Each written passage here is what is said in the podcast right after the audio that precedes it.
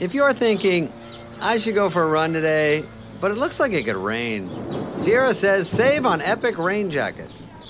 If you're also thinking, but I can't go out in these beat up old running shoes, Sierra says save on top brand running shoes. And if you're still thinking, but I'm also busy performing brain surgery, well, then we say, you really should have led with that. Sierra, let's get moving to your local store, like now. Go! There's no better feeling than a personal win, and the State Farm Personal Price Plan can help you do just that. Talk to a State Farm agent today to learn how you can bundle and save with the Personal Price Plan. Like a good neighbor, State Farm is there. Prices are based on rating plans that vary by state. Coverage options are selected by the customer. Availability, amount of discounts and savings, and eligibility vary by state.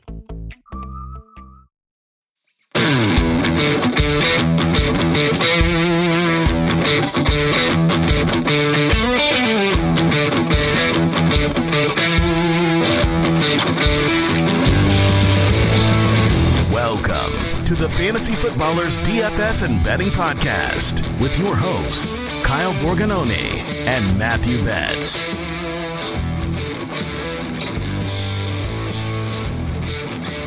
Welcome in. Friday, August 25th. It's the Fantasy Footballers DFS and Betting Podcast. I'm your host, Kyle Borgognoni, and I am joined, as always, by Matthew, Corey Davis, killed him Betz. Oh man, a, a, a, double whammy this week, dude. We had the the Corey Davis situation, which look, I don't think Corey Davis is incredible at football, but I thought he was a pretty good round 19, round 20 pick on DraftKings. Looks like those lineups are getting a zero, so whoops on that. And uh, Trey Lance, is is it over, Kyle? I mean, is is it time to officially retire Trey Lance and and the saga that has gone on for two years? he's retired my bank account if that's really what you're asking I, that's been that's been well documented on this show and it was right there for the 49ers to take Justin Fields right like it it was right there if you've been following with us like when we were doing our NFL draft props that year I mean we felt so good things were moving in the right direction with Justin Fields what do we know though what does the NFL Nothing. know? We don't know anything. We guys, let's be honest. We're playing fake football. We're talking about it, and we have some information. So if anyone says I got this right, like no, there's tons of things. The NFL gets hundreds and hundreds of things wrong. Organizations that are worth billions said, "Let's trade our franchise for Trey Lance." And you know Zach Wilson, like it's pretty normal for teams to actually get things wrong. So maybe we need to give ourselves grace when Corey Davis doesn't work out in round 18. Okay, that's fair. Um, but yeah, man, I that whole situation, like I I would love like ten years from now, something like that. We get a nice little thirty for thirty or something on what went down and the truth of like, did they actually want Mac Jones? Did they really want Trey Lance? Like, what's where's the truth here? So, uh, fascinating situation, but turns out it doesn't matter, Kyle. You just take Brock Purdy in the last round of the NFL draft, and you've got your franchise quarterback. So, no big deal. No, that's eh, that's the best part is that you can kind of like stumble and bumble. Chris Berman your way into oh, a starting quarterback. That's a throwback right there. I had to. Uh, man, I need a Chris Berman drop on here. He's uh, that would be that would be perfect for the show. On this show, we will be talking about GPP strategies, talking about tournaments. How do you take down a tournament DFS? I think these shows that we do before the season are building blocks for people to be able to say, "Hey, how do I have a good process?" What are some of these simple things I have to get right? And that's one of the things I think I'll say five times on the show there's a couple of things you need to do to start. And then there is a ton of luck involved of just variance, the roster percentages, the the football bounced the right way. You get Mack Hollins for a touchdown in the very last second of a game, and you can win a GPP. So we're trying to get everyone prepared and give you the tools you need. And we think the best place to do that is in the DFS Pass, which is part of the Ultimate Draft Kit Plus. People are asking me all the time, hey, what if I just want to get the DFS pass? What if I just want to, you know, buy that? Can I just buy that alone? What kind of advice are we giving people? Because we're we're kind of giving away free stuff. I mean, yes, you can technically do that. I believe that goes on sale like right before week one of the regular season, so in a few weeks. But it's essentially the same price as the UDK Plus. It so, is the same price. So oh, it actually is the same. That is we got to talk to to corporate on that one.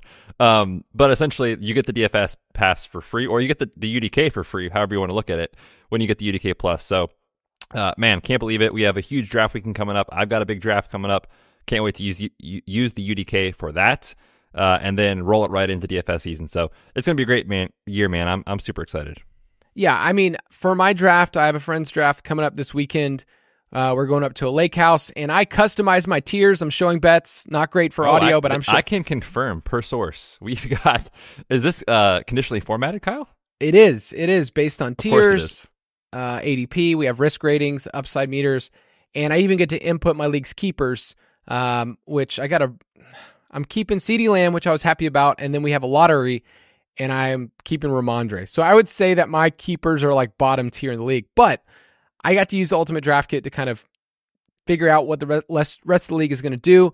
We also have a new optimizer in the DFS pass. So get all of that. You can use the promo code DFS pod and get it even cheaper. So this is kind of why I'm telling people if you're waiting to do the DFS pass, you could jump in it now because our optimizer, which will be released soon, we've already got some projected roster percentages for week one.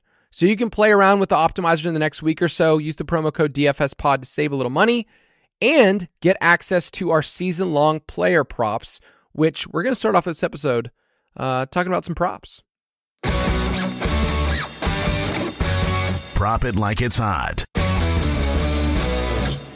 Every week, we get to give our official props in the DFS pass, but there's some early week one props that we're just so excited. We just want to give them out for free. Ones that we like. We're not saying these official, but these are ones that I've already laid. You can get them on PrizePicks or on underdog. And I'm just going to start off by talking about our boy Lamar. So I'll tell one that I, I like the over and one that I like the under. And you can disagree with me if you want Betz on one of them. But Lamar Jackson's rushing line on underdog is 55 and a half rushing yards, 55 and a half. I, I, wish it was just that. But um, so 55 and a half rushing yards. And I looked this up. This is kind of part of our process. It's not just, oh, it feels like I know Lamar. He could hit that. We actually look up based on the situation, the game lines, everything else, and say, okay, over the course of their career, over the last year or two, what have they done in these situations? So the Ravens are favored by a lot. Can you tell me? You can look this up. What the line is? Last time I saw was like over seven uh, against the Texans. It's ten. Okay, so Lamar Jackson is a double digit home favorite in week one against the Texans. That in itself is probably a good lean, but has Lamar hit this line in his career? So, in games where Lamar has had at least 75% of the snaps, so not counting those rookie years with Flacco and injuries, in games where he's hit 75 plus percent of the snaps, he has hit this rushing line 72% of the time. And in the props market, that's a really good line. I mean, that's a really good lean. Usually we would say anything over 60, we're like, oh, wow, that's pretty impressive. So Lamar, in 43 career games with that snap, he's done it in 31 of them. So I like the over. Usually we don't like overs at all. We usually lean on the unders, but that one just feels good in week one. Yeah, you won't hear me arguing against that one for sure. We talked a lot uh, with Warren Warren Sharp on our show maybe three weeks ago, something like that just about the Ravens and how that three wide receiver set uh, new look offense is going to lead to much more scrambling, even if the designed rush attempts aren't there, and the efficiency therefore will be higher. So certainly could see the overhitting there. Um, I, again, we're doing this for the show. Kyle asked me to pick an over. I hate playing overs, but if I was going to play one in week one, uh, the DJ, DJ Moore line uh, I think is too low. It, it's 45 and a half receiving yards. And look, his per game averages since 2019 are well above this 78 yards, 79 yards, 68, 52, even last year in what was a train wreck of a season with quarterback play with uh, Baker Mayfields of the world and PJ Tucker and whoever else was throwing the football. He still was going over this mark. So PJ Walker, you said PJ. Okay, Tucker, what did I say? PJ Tucker, the basketball. it sounded so right in my head. I was like, let's roll with it. Uh, PJ Walker, excuse me, Mr. Walker, for mistaking your name uh, was even helping him, you know, hit hit these lines. So I know Justin Fields has his flaws as a passer, but we just got news Cole Kmet got banged up. And look, man, we're two weeks out from the season. Cole Kmet's banged up. Chase Claypool's missing practice. Like someone's catching the football there, and it's DJ Moore. So I think over 45 and a half is very much in play. All right, I'll give you one that I'm under, and it never feels good to give a prop for week one in the very first game because either you look awesome or people are just like, why would you explain that to me? Why would you give that to me? And I have the entire game, I have to take the under and not root for good football in game one. And even more, I hate that this is on brand. But I think I think the numbers are stating that it's in the right direction. What do you hate this prop before I even say this name? Um, I don't love it, if I'm being honest. I, I will not be playing this personally. Okay, so you're, you're emotionally attached and you can't remove your bias. Gotcha. Um, wait, but but so am I. Uh, it's Amon Ra, which you guys know. Uh, Amon Ra's line on underdog is 77 and a half receiving yards, which doesn't sound like a lot, but in two years, okay, so he's two years in the league, in road losses, which we project, and they are projected as road underdogs against Kansas City. So 77 and a half receiving yards in two years in road losses. He has hit the under on this line in 10 of his 12 games. So that's 83% of his games. He has hit the under. And so I don't like rooting for unders. I understand Jameson Williams is gone. So it's not great. But over time, I think it makes sense to take an under on this. I think a lot of these splits that you referenced comes down to just Jared Goff historically has been much better at home, much better in nice warm weather in a dome, and not that it's going to be cold in September or whatever, but um, just historically, Goff's numbers at home are are much better. And we were playing him a ton in DFS last year when he's like, "We're at home, okay, we're good." If he's on the road, I'm a little worried here. Um, the only reason that I, I push back a little bit is just because of the fact that, look, I know that they want to lean on the run game, but if Pat Mahomes does what Pat Mahomes does, and the Chiefs have gone over their 30 and a half team implied total in six straight week one games, if I'm not mistaken, with Andy Reid and Pat Mahomes, you know, back and forth there over the years. Like, if they roll, Goff's going to have to put up the football through the air. So that's my only hesitation, which is why I would not be playing it, also because he's the GOAT. But that's just me. That's just my personal take. Could it could you see this being one where like through three quarters, it's he's at like 40 something yards and this looks good. And then, you know, the Chiefs are up 32 to 18 or something. And then in that fourth quarter, you just see Amon Ra just get like five different receptions. That's yep. how it's going to go. Absolutely could see that. He'll finish with, you know, 79 and and make your your bet miss here. But uh, the the under that I like historically tight end unders have been a very good bet. I like David Njoku under 37 and a half receiving yards. This is a line that he struggled to clear over the last two seasons. He's been under uh, in 20 of 30 games, aka two thirds. There is plenty of target competition in Cleveland right now. We don't know how it's going to shake out, but everything we're hearing out of camp is Elijah Moore, is uh, Donovan Peoples Jones on the deep ball. Amari Cooper is still there as the one. Uh, David Njoku only saw 4.9 targets per game last season and a 65% route rate. Those numbers are going to have to come up for him to consistently be hitting somewhere in the 40 ish range of yardage on a weekly basis. So you take all that into consideration. The other thing is we need Deshaun Watson to play well, and we don't know if he will. The market's assuming he will. It's just unknown, and there's been mixed reviews out of camp. So uh, easy under for me to lean with David and Njoku. Like I said, the hit rate on tight end unders on a weekly basis are historically very strong. So every single week we do give those props. Betz kind of gets to start the article on Wednesday, and then we add them as we see news, um, as we see different ones that we find value in, and we get to alert everybody. If you're in our Discord channel, you get an alert that says, "Hey, take this prop before uh, before we move the lines." No big deal. So uh, you can get that at ultimatedraftkit.com and get the DFS pass. But if you're here, you're ready to talk some strategy about GPPs. You down with GPP? You know, if you've got a long weekend, you know, just yard work, whatever else you're doing, and you didn't listen to the previous two episodes, then just you could go back to back to back. And I think that's what a lot of people, maybe if you haven't been listening, like, you know, I'm just saving that up, that DFS goals episode. Who could forget? Or last week, cash game strategy.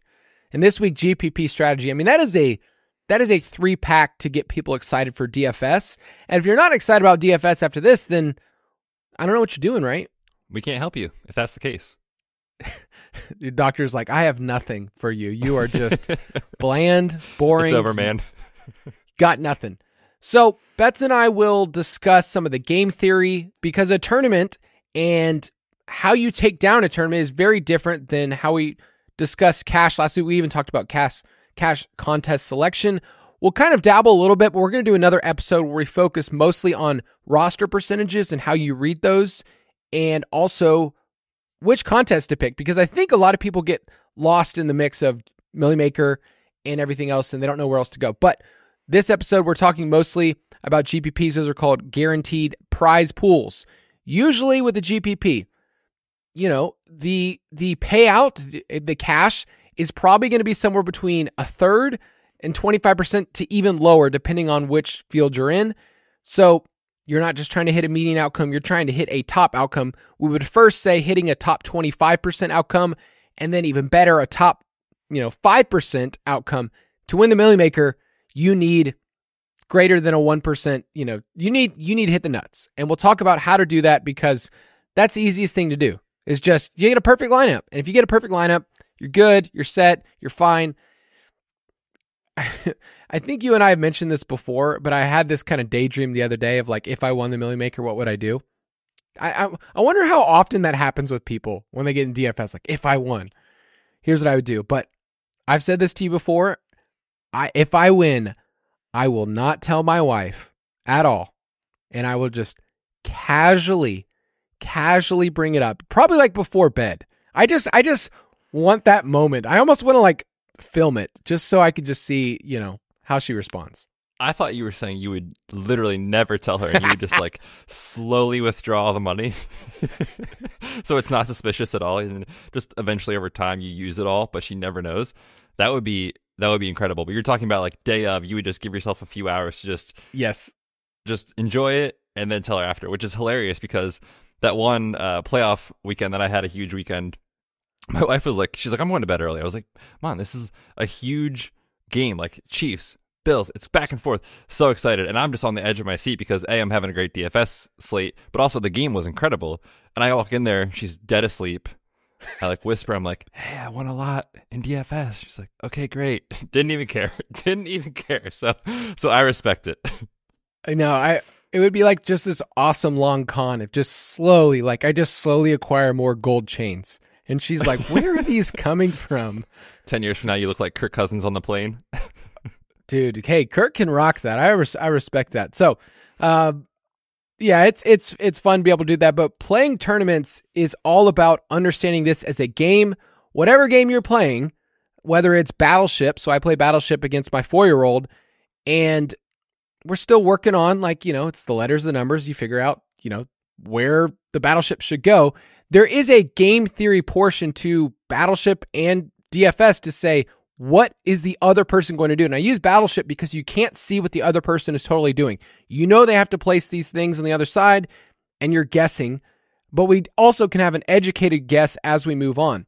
So, thinking about DFS as game theory, we're trying to find the optimal plays, so the best plays possible, while also weighing out what is the opportunity cost if I play this player who is, let's just say, popular this week. You know, they're roster 25% okay, if I play this player, what has to happen for them to pay off for this team? Like, do I need 20 plus points? And on a roster to hit 200, you know, 225 points in a GPP, you need everybody to, to contribute and get at least 20 points. And really, you need the high end players to get 30 plus. You need your quarterback to go for 35, 40 points. You need to think about all that. So it's about the opportunity cost, it's about the roster percentages. But this is my point I want to hammer home. I say it, I said it before it comes down to me for tournaments do you have good correlation and do you have good projections? And luckily, we have those in the DFS pass. Like it sounds so simple, but if you have really bad projections and you are not trying to correlate, then more often than not, you are just throwing darts and that will not work. It will work sometimes, but over the course of time, we would say good correlation and good projections will win out. So any any thoughts of just like the mental fortitude people need and thinking about this as a game. I think that's the biggest take home, and I think that's the biggest weakness I see in a lot of uh, GPP players is the struggle to remove your football guy hat when you're setting a GPP lineup because really you can understand schemes and playing time and whatever. I'm not saying that stuff isn't important, but like that's where we we use that information in cash. We play the best plays. In a tournament, you are literally setting yourself up just to have leverage on the field. Smart leverage. I'm not saying you just like, oh, that guy's 1%, he's a great play. If he's running four outs a, uh, a game, he's not a great play. But like, you need to understand you're trying to figure out what happens when certain players fail and how you capitalize. And that's what's really hard for a lot of people is like, it doesn't feel comfortable to not play this guy who's, you know, 20% and projects pretty well. I don't want to give up three points of projection. Well, if you're getting 15 points of roster percentage, you know, discount, that's probably worth it, right? Like, so you just need to be mindful that this is more of a game theory aspect. Not saying the football stuff doesn't matter because it does, but it's way more important to understand, you know, how you win when other players or other, uh, you know, DFS players fail. That's really what it's all about because you're not going to climb the leaderboard unless you have leverage on the field. I think a lot of people hear two messages from us because last week with cash we talked about taking a long-term approach and how you can insulate your losses. If you know if you learn the right way you can win more often than not let's say 12 weeks out of 18 on the year something like that. But for gpp you're trying to play for just one day. Like if you have two weeks out of 18 that you crush in gpps i would say you killed it that year it just depends on the tournaments too like if you do well consistently in small entry like you do Betz then you know single entry type tournaments then that's fine but like in these bigger tournaments just understand that it's like it's you're playing for just one thing. So maybe explain how we approach who is playing with us because that's that's the only thing that really changes. We're we're going from playing against one person in head to heads or half the field to a much bigger group. Yeah, for sure. And that's kind of what I was referencing just a couple minutes ago is is the fact that, you know, you need to be understanding what your opponents are going to do so that and that's what roster percentages are all about. So that when the when the field size is larger, when you're playing against a lot of people, understanding what those people are going to do helps you understand uh, how things could go wrong and how you could benefit from the situation. So the goal is not about you know avoiding mistakes or trying to quote play the best play every time. It's about understanding a range of outcomes, understanding that you need way more variance, you need calculated risk. I don't, and I, I want to say risk, but like smart, uh, calculated risk. Embrace volatility because that's what you need in these tournaments. And the tricky part about that is that you could embrace those things, play the right, you know, plays from a process standpoint. Of course, results oriented is not the best way to look at it from a process standpoint, and still have like six weeks in a row where you're just getting crushed and you're putting up zeros. But that's sometimes the life of a GPP player.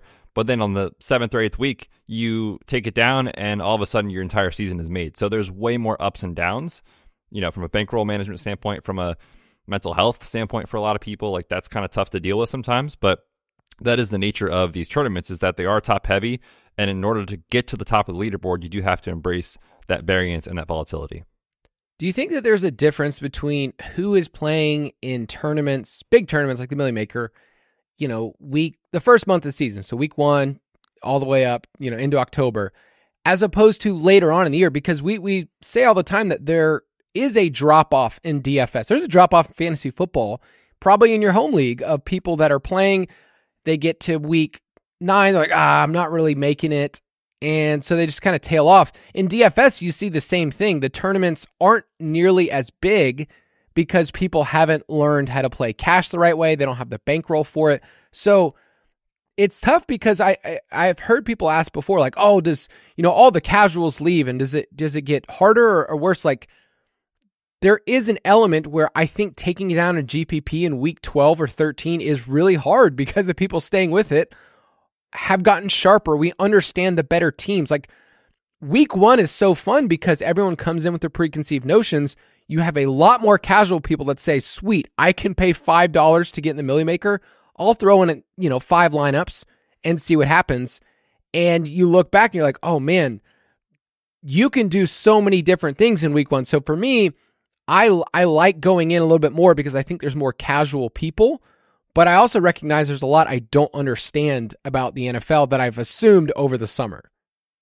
Right. And week 1 we don't know anything. I mean, we'll, we'll know some stuff, but like there's going to be a lot of unknowns that in week 2, week 3 we're like, "Hmm, okay, that's how they view this running back, or that's how they view this wide receiver from a playing time standpoint. We were drafting him in the ninth round. That was silly, right? Stuff like that happens all the time. And so yeah, as the course of the season goes on, you learn more information, and, and so does the field, and it gets, I think, tougher. Um, so yeah, I think in weeks, you know, one, two, three, like the first month of the season, there is not only some more casual people playing, but also we can take advantage of, you know, the field being way too overconfident in what is going to happen with a certain player or a team. And, you know, that's where I think the leverage really comes in. So I actually, the way I kind of approach it, I'm not a large field GPP player mostly, but I will play some more in weeks, you know, one, two, and three, just because, like I said, there's way more unknowns. And if you can see what the field is going to do because they think they know what's going to happen, and the opposite comes true, you can uh, really create a, a, ton of leverage and, and have some success. Yeah, like week one last year, Saquon Barkley was the RB one, but there was still a question like, is he back? Like, is he still elite anymore? And when you looked at it, he was cheap. He was 6,100 on DraftKings, but the field wasn't like over the moon. He was only 14% in the Millie Maker. So there's so many assumptions that people have in week one, and you can kind of go all in. I remember a couple years ago, it was like, okay, the Ravens, just jump on board Lamar. And that was, you know, a week one where he just went bananas. I think it was against the Dolphins. Uh, Marquise Hollywood Brown had a long touchdown. It was just one of the things where you're like, you want to be ahead of the curve. And right now you can be um, just looking at this offense, like Carson Wentz, your boy. I know he's like probably, I don't know, one of your favorite players of all time. He was the QB3 last year in week one. You know, it was that Washington Jacksonville game that was pretty back and forth. Washington won, but those are the kind of things that in week one you can kind of jump on and, and figure out. So we'll talk more in just a second about uh, last year's Millie Makers, uh, but we're going to take a break.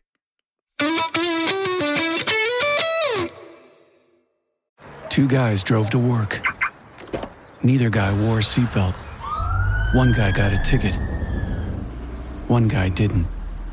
The same two guys drove home. One guy wore a seatbelt. One guy didn't. One guy made it home. The guy not wearing his seatbelt didn't. Don't risk it. Click it or ticket. Paid for by NHTSA.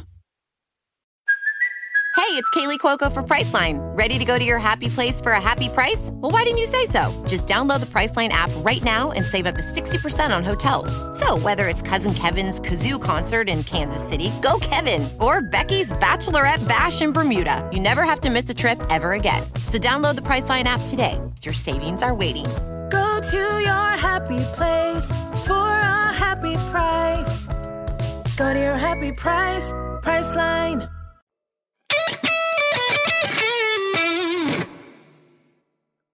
So you and I did some digging along with our uh, our friends that helped us with our optimizer DFS forecast. So that optimizer and the tutorial video will be out there that you can kind of see. But we did some digging based on last year's Millie Makers and what makes a good tournament lineup.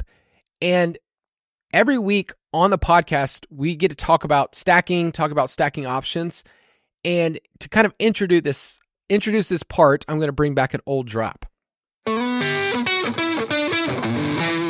Stack Attack. Yeah, yeah. The people love it. They like a good drop. So, stacking. I'm going to let you start off this conversation and then we'll kind of bring it back to what worked in Millie Maker. So, we'll give examples from different weeks and said, hey, this is what the winning lineup had. Here's why it made sense looking back on it. But let's just talk about stacking on a broad sense. And then you and I will talk more about game stacking and bringbacks and all the others. So, on a broad sense, tell me why stacking works. Yeah, so essentially we are looking at kind of what the top 25% of lineups did comparing to those who didn't even hit the cash line.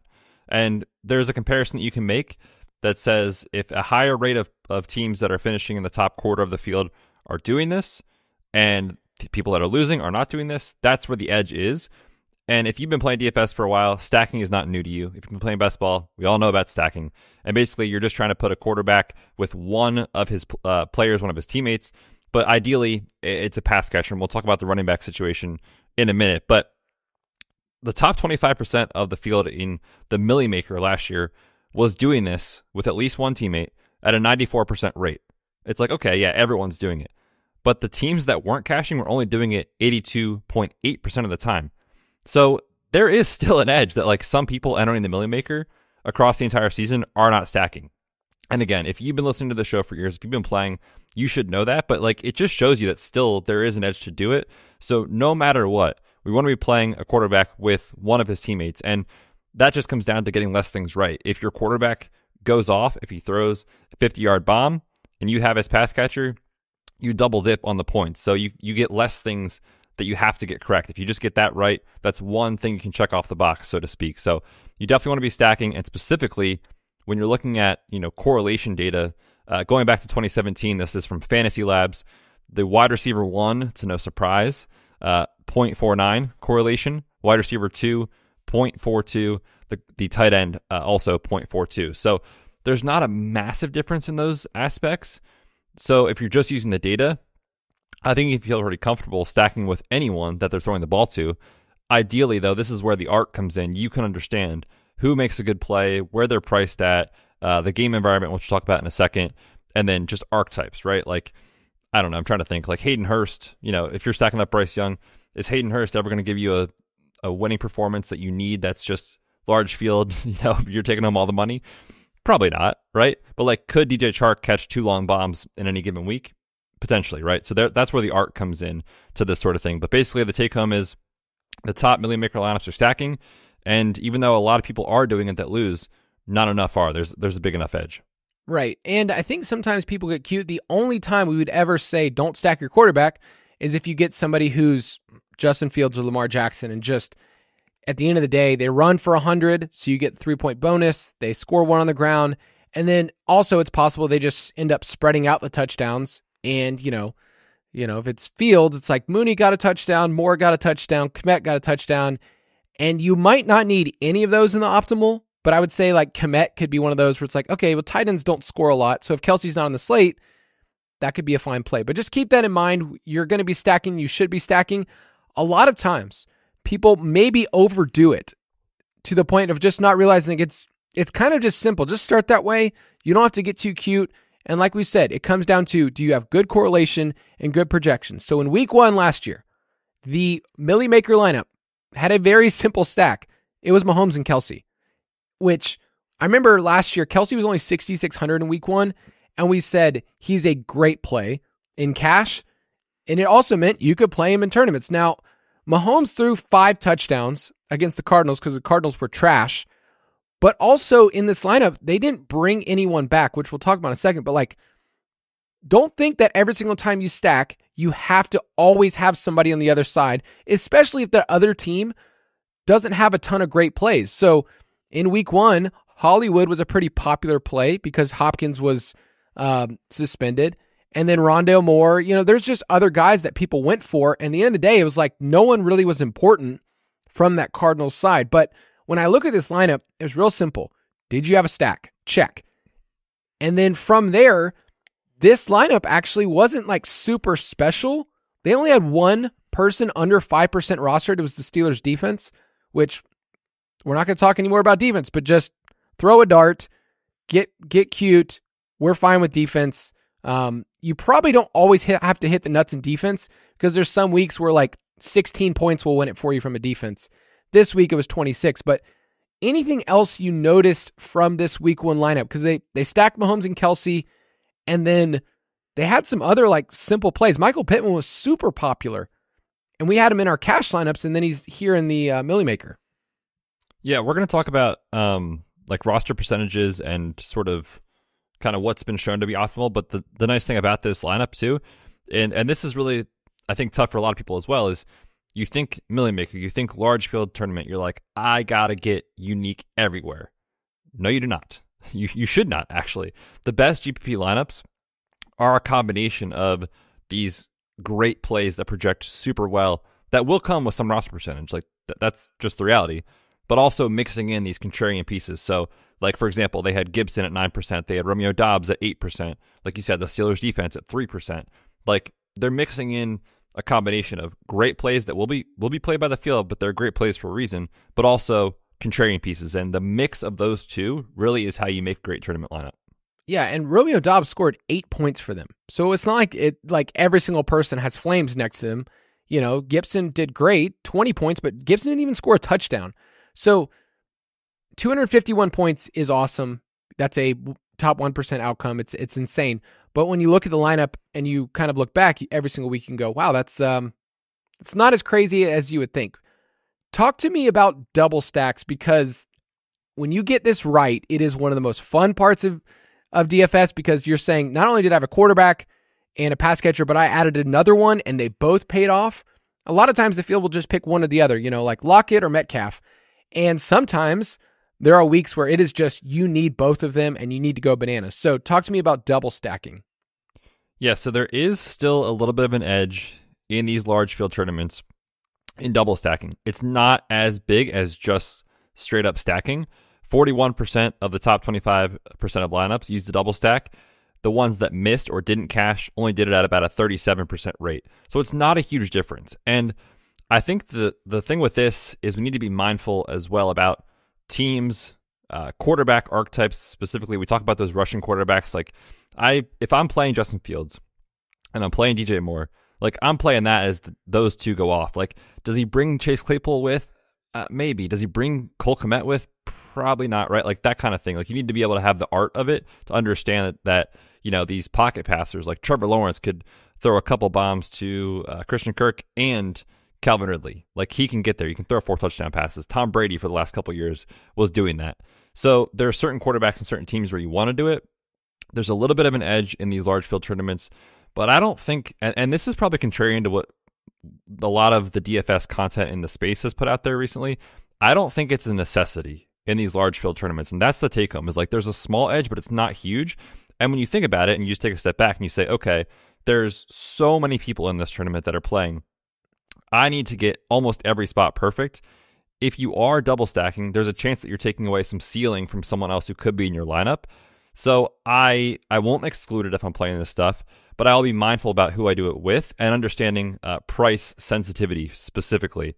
If you're trying to roster a high price quarterback and two stud pass catchers like the Lockett Metcalf example, those guys are always in the six to seven K plus range. Like they have to do so much to pay it off. If you can find a cheap double stack, that doesn't have a lot of salary associated with it, that's viable. But yeah, I think single stacks probably are my preference for the most part in these large field lottos just because you have to get so much right. We're going to talk about small field strategy later on where I think that's the opposite. But in these uh, GPP large field lottos, I think single stacks are my preference personally.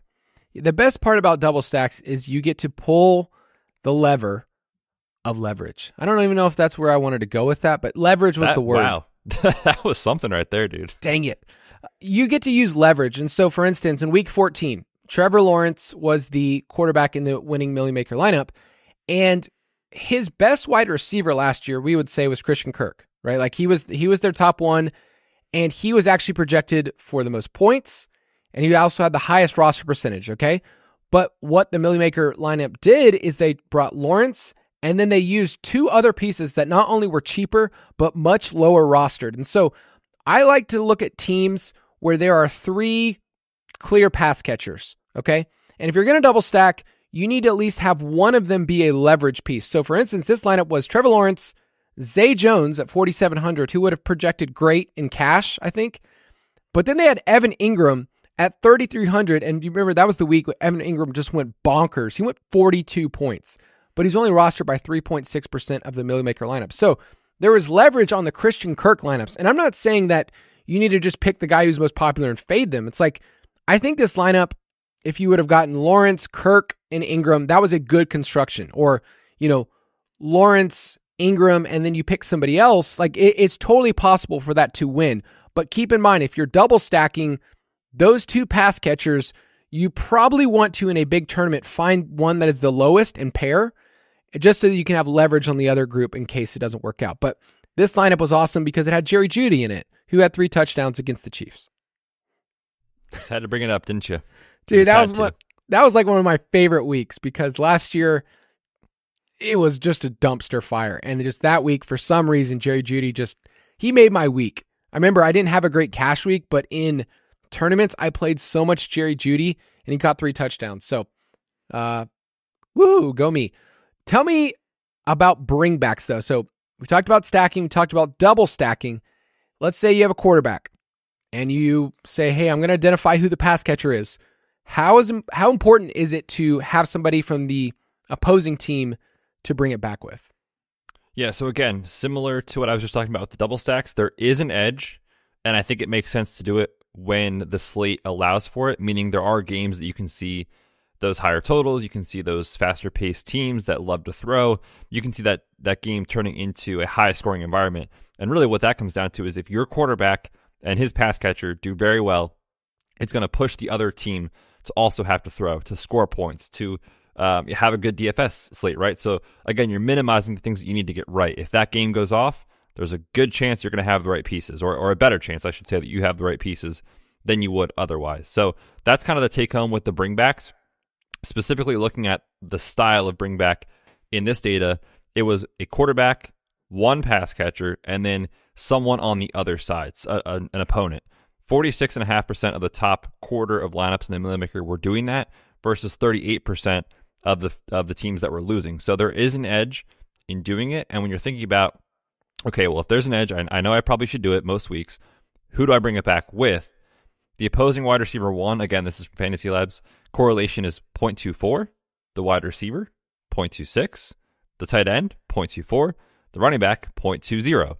So basically, there's no difference. Bring it as back. long as you're sensitive to projection, roster percentage, salary, I wouldn't get stuck in the weeds of like I have to have the wide receiver one. I can never play the running back. Like this data is showing that it doesn't really matter uh, in a large kind of umbrella, you know, view of everything. You can understand there's certain plays that are better because of how they project and their uh, percentages and, and salary. But the take home is don't get stuck in the weeds on which player you bring it back from. I'm looking at the winning lineup from week 10, and it was like in the middle of Justin Fields' fever. All right. So we were playing him in cash.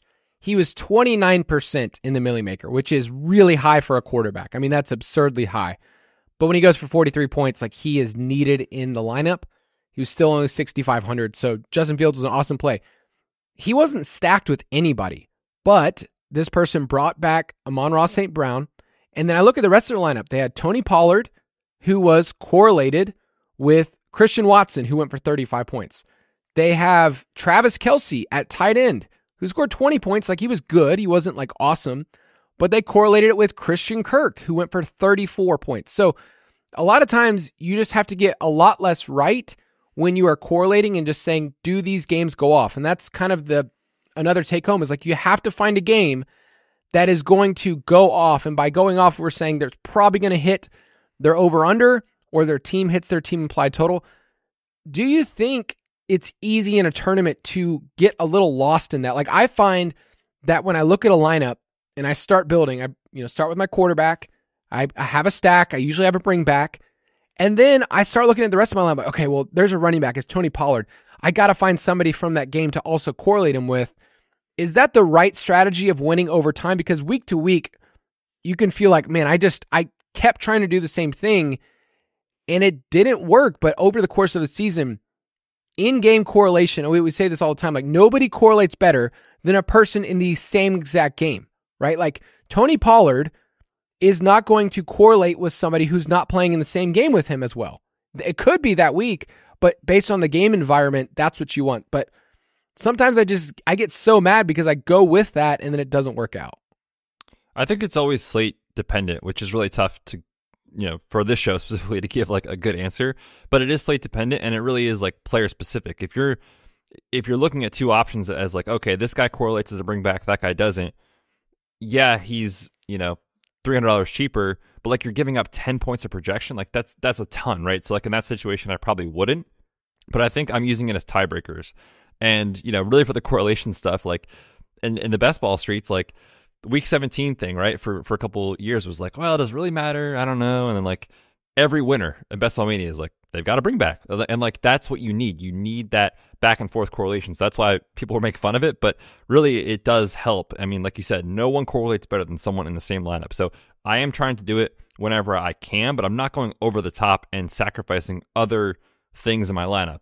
Uh, the player's ceiling projection, their roster percentage, what do they cost? Like those are all things to consider. So it's that's where the art comes in with sort of the data. So uh, in in short, I'm trying to. I'm not forcing it though. What if uh, what if I want to stack my quarterback and get real cute and say, hey, nobody else is going to stack them with the running back? Like, what if I was just like, you know what, uh, J.K. Dobbins, Lamar Jackson, week one, Texans, they're going to roll. They're going to put up 40 points. Mm, Thoughts? Just because we gave that example, you know they're both going to randomly I know, I know. I- like I'm- two- I'm 100 yards and two touchdowns each. Uh, but in general, this is a losing strategy. This is one where the top uh, quarter of lineups are using a quarterback with his running back at just a 5% rate. So it just doesn't work very often. Lineups that are missing the cash line are doing it almost 14% of the time. So again, our opponents are doing it too much in these large field tournaments. We shouldn't be. And when you think about football, like it makes perfect sense. Over the course of an entire season, if the Ravens roll and you have Lamar and J.K. Dobbins, they will correlate over the you know over 17 games, over 18 weeks. But in one week, if J.K. Dobbins is having a great game, he's running for over 100 yards and he scores three touchdowns on the ground, Lamar Jackson is presumably not throwing a bunch of touchdowns unless they score 50 some points, right? So it makes sense when you just think about you know football and how touchdowns are scored and how points are scored. So again, even though you might have uh, pass catching running backs that you could see their quarterback throwing them the ball for six, seven, eight targets, something like that. It just historically, it doesn't work out. So I am not trying to stack my quarterback with my running back. Right. And the point you're trying to make is you said just 5% of the top 25% lineups use that. And it can work. Like I had a week last year where it was Herbert and Ekeler, and it was like, this is awesome. They're correla- uh, they're working together because Ekeler is essentially a wide receiver. So it can work. And I get messages from people all the time like, I thought you told me not to stack my running back and my quarterback. Uh, And we're saying over the course of the season, it will bear out. Now, week to week, anything can happen. There's so much variance, and I, there's I, there's so much variance in football. So in a job where we talk about projections, people are like, you guys projected him for 15 points, and he he only went for eight this week, or he went for 30 this week. It's like, yes, over the course of the season, this will bear out, and it is good projections, and you need to be able to see it that way. But things changed. It's week to week. It's crazy. Talk to me about flexing in big tournaments because we talk a lot about wide receivers in the flex on a full PPR site, and that's where we're going to lean most of the time. But running backs, I feel like, don't get their fair share. Yes, and that's what the data shows. So the 25% of lineups uh, in the Millie Maker, wide receiver in the flex about 49% of the time, running back about 40%, and this is the take home, tight end 11%. AKA, don't do it. I mean, most of the time, don't do it. And really, when you think about the redraft ADP lens and best ball, like how you feel about playing, uh, clicking on a tight end, it never feels good. Like these guys just don't have the ceiling that a running back or a wide receiver has. So I generally am not trying to stack up my tight end in the flex, wide receiver, and running back. There's a small edge uh, with running back actually, which is is kind of counterintuitive. It's this is where it comes comes down to is it's not bad to use a wide receiver. It's just that losing lineups and those finishing the top quarter of the field are doing it at about the same rate. So it's still good to do. Just understand a lot of people are still doing it. Running back, however, you know, only 33% of losing lineups are doing it, whereas I said 40% of the top 25 uh, percent of the field are doing it. So that is where the edge is. Tight ends, our opponents are doing way too much. Almost 19% of the time, losing lineups are using a tight end in the flex. Uh, and as I said, only 11% for winning lineups. So uh, stay the course, good correlation, good projections. Let other people make the mistake of playing their tight end in a flex. Yes, and I remember there was a week. It was week one. It was Darren Waller against the Jets. I can't remember if it was last year, the year, the year before, maybe. Darren Waller had like 19 targets, and I just remember saying, people saying like, "Hey, you told me that tight ends in the flex are a bad idea." Yes, over the course of the season, they will not be great. You just saw one awesome week from Darren Waller. It can work. Like you can have a TJ Hockenson week, but you know, the based on the data Betz just gave, 89% of the time, it's not a good idea to use a tight end in the flex. Okay. Every once in a while in cash, I think you and I will be fine with it. If there's a cheap tight end we like, and there's somebody like Kelce or Andrews that are projecting almost like a wide receiver and they're not priced up, like in cash, I think I'm okay with that if you wanted to use two tight ends, but it's still pretty rare. Um, last year, just speaking about the flex, week four was a week where the Seattle and Detroit game was just bonkers. I mean, if 93 combined points. And the lineup is Geno double stacked with Metcalf and Lockett. You had Jamaal Williams at running back. Uh, you also had TJ Hockenson. So that game and Josh Reynolds. So this game was like massively stacked. But the key was actually Josh Jacobs in the flex at only 6% in the afternoon slate, and he went for 37 and a half points. So you could have gotten all of those things right and said, I'm going all in on Seattle and Detroit. But what you really needed to understand is in the flex, so many people were going after the wide receiver that Josh Jacobs was the key piece. And Josh Jacobs was kind of like a afternoon hammer in general. And in our optimizer each week, you actually get to see how did people approach the flex. And that week, we actually have the data for it that the top percent of the lineups, like 96% of them were using running backs in the flex, but the losing ones were using the wide receivers at 57%. So like the field was overvaluing the wide receivers and undervaluing the running backs to the point of this is how you create separation in your lineup. So you have that in the optimizer each week. You can actually see how is the field in general, how do they use the flex position and how does this bear out over time? So one of my favorite parts of the tool this year of the optimizer is you can put in all your settings. The t- tutorial helps you. And then at the very end, it gives you kind of a, a read that says, hey, here's historically what Milly Maker lineups are doing. And does your lineups, do they check the box? Like, are you using, you know, if it spits it out and you have 20% of uh, your lineups have tight ends in the flex, you need to realize like that's not going to work. So there's kind of like this extra, I don't know, checkbox at the very nice end. little backstop, if you will. We need it, dude. I need it after I sometimes build the lineups and I'm like, oh, I didn't even think about like setting this rule or, you know, how I'm doing it. So that's a really cool part of the optimizer this year. Let's finish off by talking about roster percentages. The best GPP lineups kind of have a blend. And I think that's a hard thing to give a rule. It says like you have to do this, but there is some data that says if you have players under a certain percentage, it can work. So talk to me about roster percentages and what makes sense in Milly Makers. For sure. Yeah. So in these large field lottos, the bottom line is you will not climb the leaderboard unless you differentiate your lineup from everyone else that you're playing. Think about it. If everyone plays all the 10 to 20% guys, you're not going to be separating and climbing the leaderboard at a high enough rate. And you might min cash, but like, is that going to pay off in a huge way? No. So you need these, you know, sub 5% guys that are truly difference makers to create leverage on the field. Specifically, the data has shown in these large field tournaments, under uh, 5% guys, you need two of them, usually. Uh, 61% of the top quarter of lineups did this. Lineups that are missing the, missing the cash line are only doing this 54.7% of the time. So they're not doing it enough. Again, under 5% is kind of a good rule to follow. But at the same time, you also need to be willing to play some good plays, right? We, talked about that. The best lineups are a combination of these good cash plays that project well with these contrarian pieces. And the cutoff uh, from the DFS forecast guys was 18%. So lineups that use three players over 18% uh, that are projecting well for a good, you know, for a reason. The top 25% of the field was doing this about 33% of the time. Uh, and lineups that are missing the cash lineup are only doing it about a 28% time. So there's still an edge there to say, look, people, they're just not willing to play the good play sometimes, or they're not willing to go contrarian enough sometimes. And that's really where it's, you got to get the kind of the combination of the two. In week 17 last year, aka the Mike Evans explosion week, if you didn't have Mike Evans, I'm sorry that that that week just wasn't going to work out for you, and it didn't work out for me in a couple of championship weeks. I just got destroyed by Mike Evans in multiple leagues. But in DFS, it was kind of like he was a low play. He was at 6%, but Brady was only 3%, right? Like if you're going to play Brady, you're going to play Evans with him. It just is pretty simple. And Godwin was also a good play that week, but you look at the roster that week, there was a lot of low. There's even a tight end in the flex that week, which, like we said, it happens maybe once a year.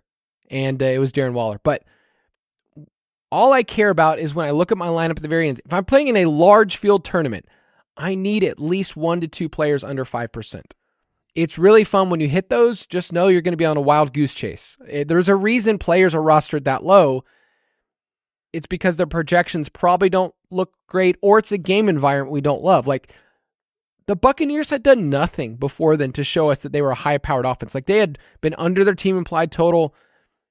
They were a below what below 500 team like they were just not good at the very end and then they eventually got there but that game also didn't project great, Tampa Bay and Carolina, but it was what you needed. So I wish I could give a rule of thumb for people and just say, here's how you identify the low rostered play, but that's just part of this game, right?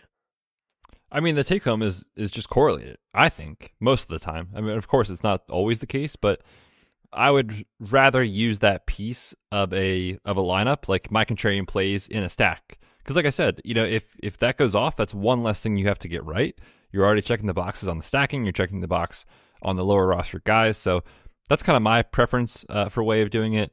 Um, and again, the data shows the best lineups are just this combination of great plays that project well, that are going to be rostered, but also contrarian pieces. And you got to be willing to do it. You got to be willing to miss sometimes, but understand when you do hit these guys, the payoff is massive. Yeah, and this lineup makes sense. Brady double stacked with Godwin and Evans.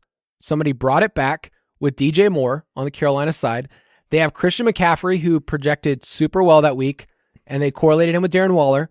They also had Travis Etienne, who was 25% of the field. So a lot of their lineup, you know, I just went through seven pieces that you would go, well, that makes total sense. The one that doesn't make sense is Hunter Henry at 2%. Um, that's just random. But the goal is saying, do you have mostly good correlation? And then yeah, you need you need some things to break right. You need the Saints to go for 18 points. Uh, you need all those things. Last little point, and I want you to throw out something about single entry because that is more your style. That is what you do. Any quick takes for people that hey, I love playing tournaments, but I don't know if I want to enter the Milly Maker. Yeah, so this is like you said, kind of where I live in these smaller fields, and I think a good general thumb for for smaller fields, as we talk about it, is like maybe less than a thousand people. I've heard people debate that of like, well, it's got to be less than five hundred or less than fifteen hundred or or whatever, but basically like just not these massive lottos is kind of where I play, and I feel like in these situations, I like to double stack. Whereas I said in these large field lottos, maybe we're single stacking more often than not. But I like to definitely double stack. I definitely like to bring a bring back with it because in those situations you need to get less right. You don't need to hit 250 points to win this thing. You could win it with 200 or 180 or, or whatever the field sizes will dictate that.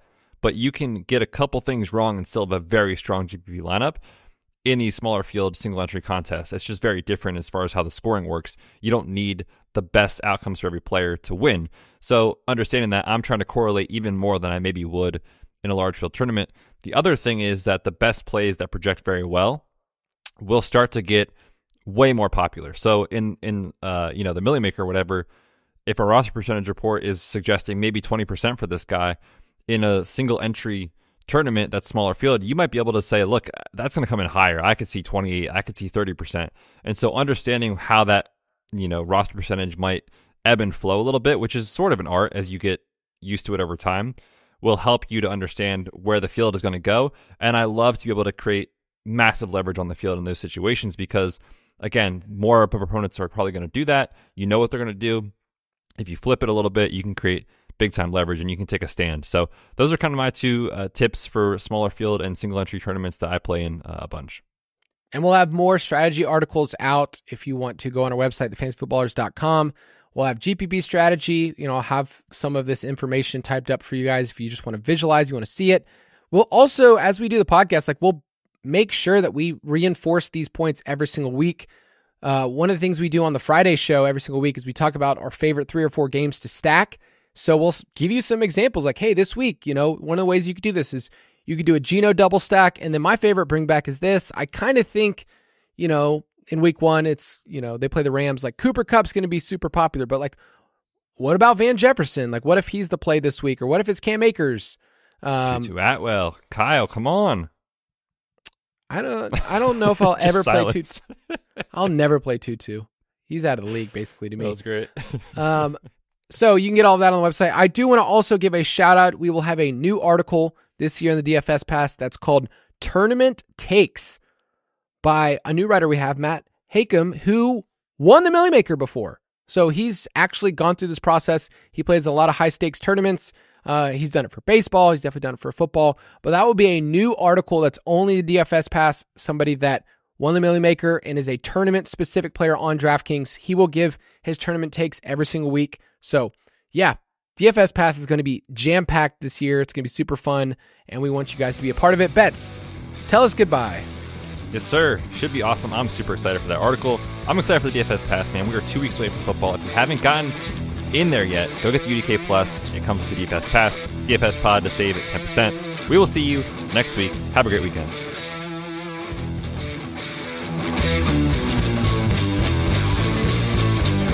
Thank you for listening to another edition of the Fantasy Footballers DFS and Betting Podcast.